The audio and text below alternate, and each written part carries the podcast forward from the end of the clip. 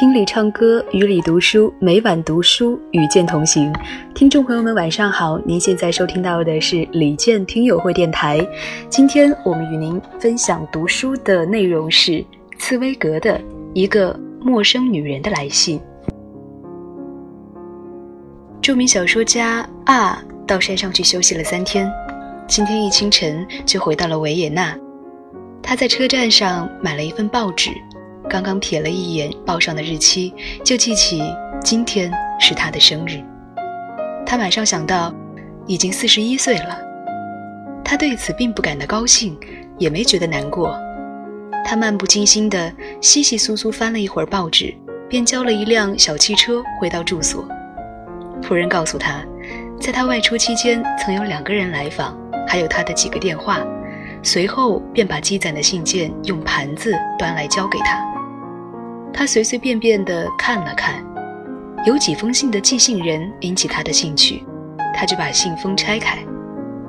有一封信的字迹很陌生，写了厚厚一沓，他就把它推在了一边。这时，茶端来了，于是他就舒舒服服地往安乐椅上一靠，再次翻了翻报纸和几份印刷品，然后点上一支雪茄。这才拿起方才搁下的那封信。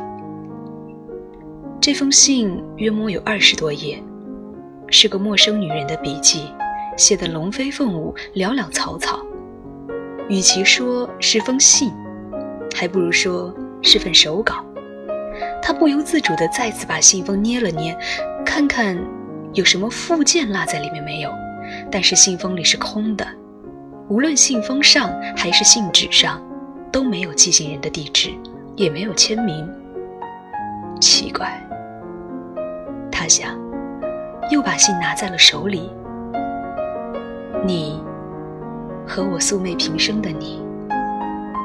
信的上头写了这句话作为称呼，作为标题。他的目光十分惊讶地停住了。这指的是他，还是一位臆想的主人公呢？突然。他的好奇心大发，开始念叨：“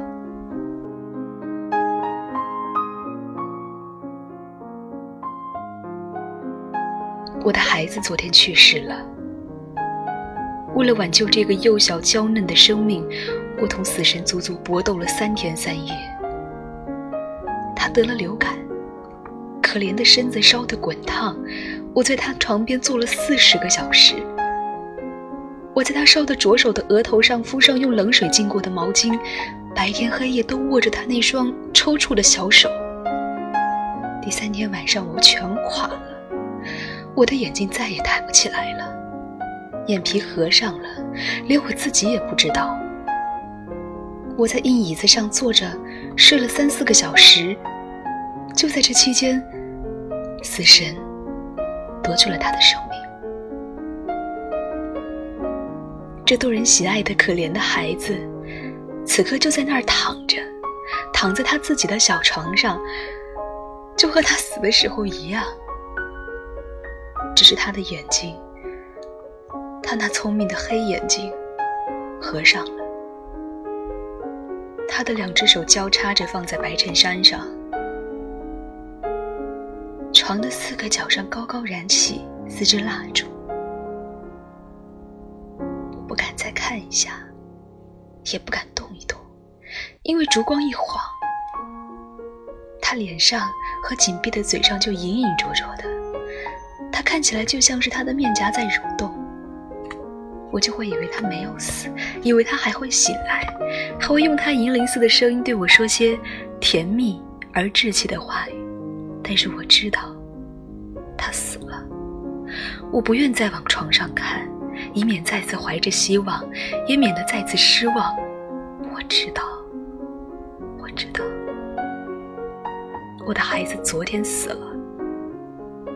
在这个世界上，我现在只有你，只有你了，而你对我却一无所知。此刻你完全感觉不到，正在嬉戏取闹，或者正在跟什么人寻欢作乐。我现在只有你，只有同我素昧平生的你，我始终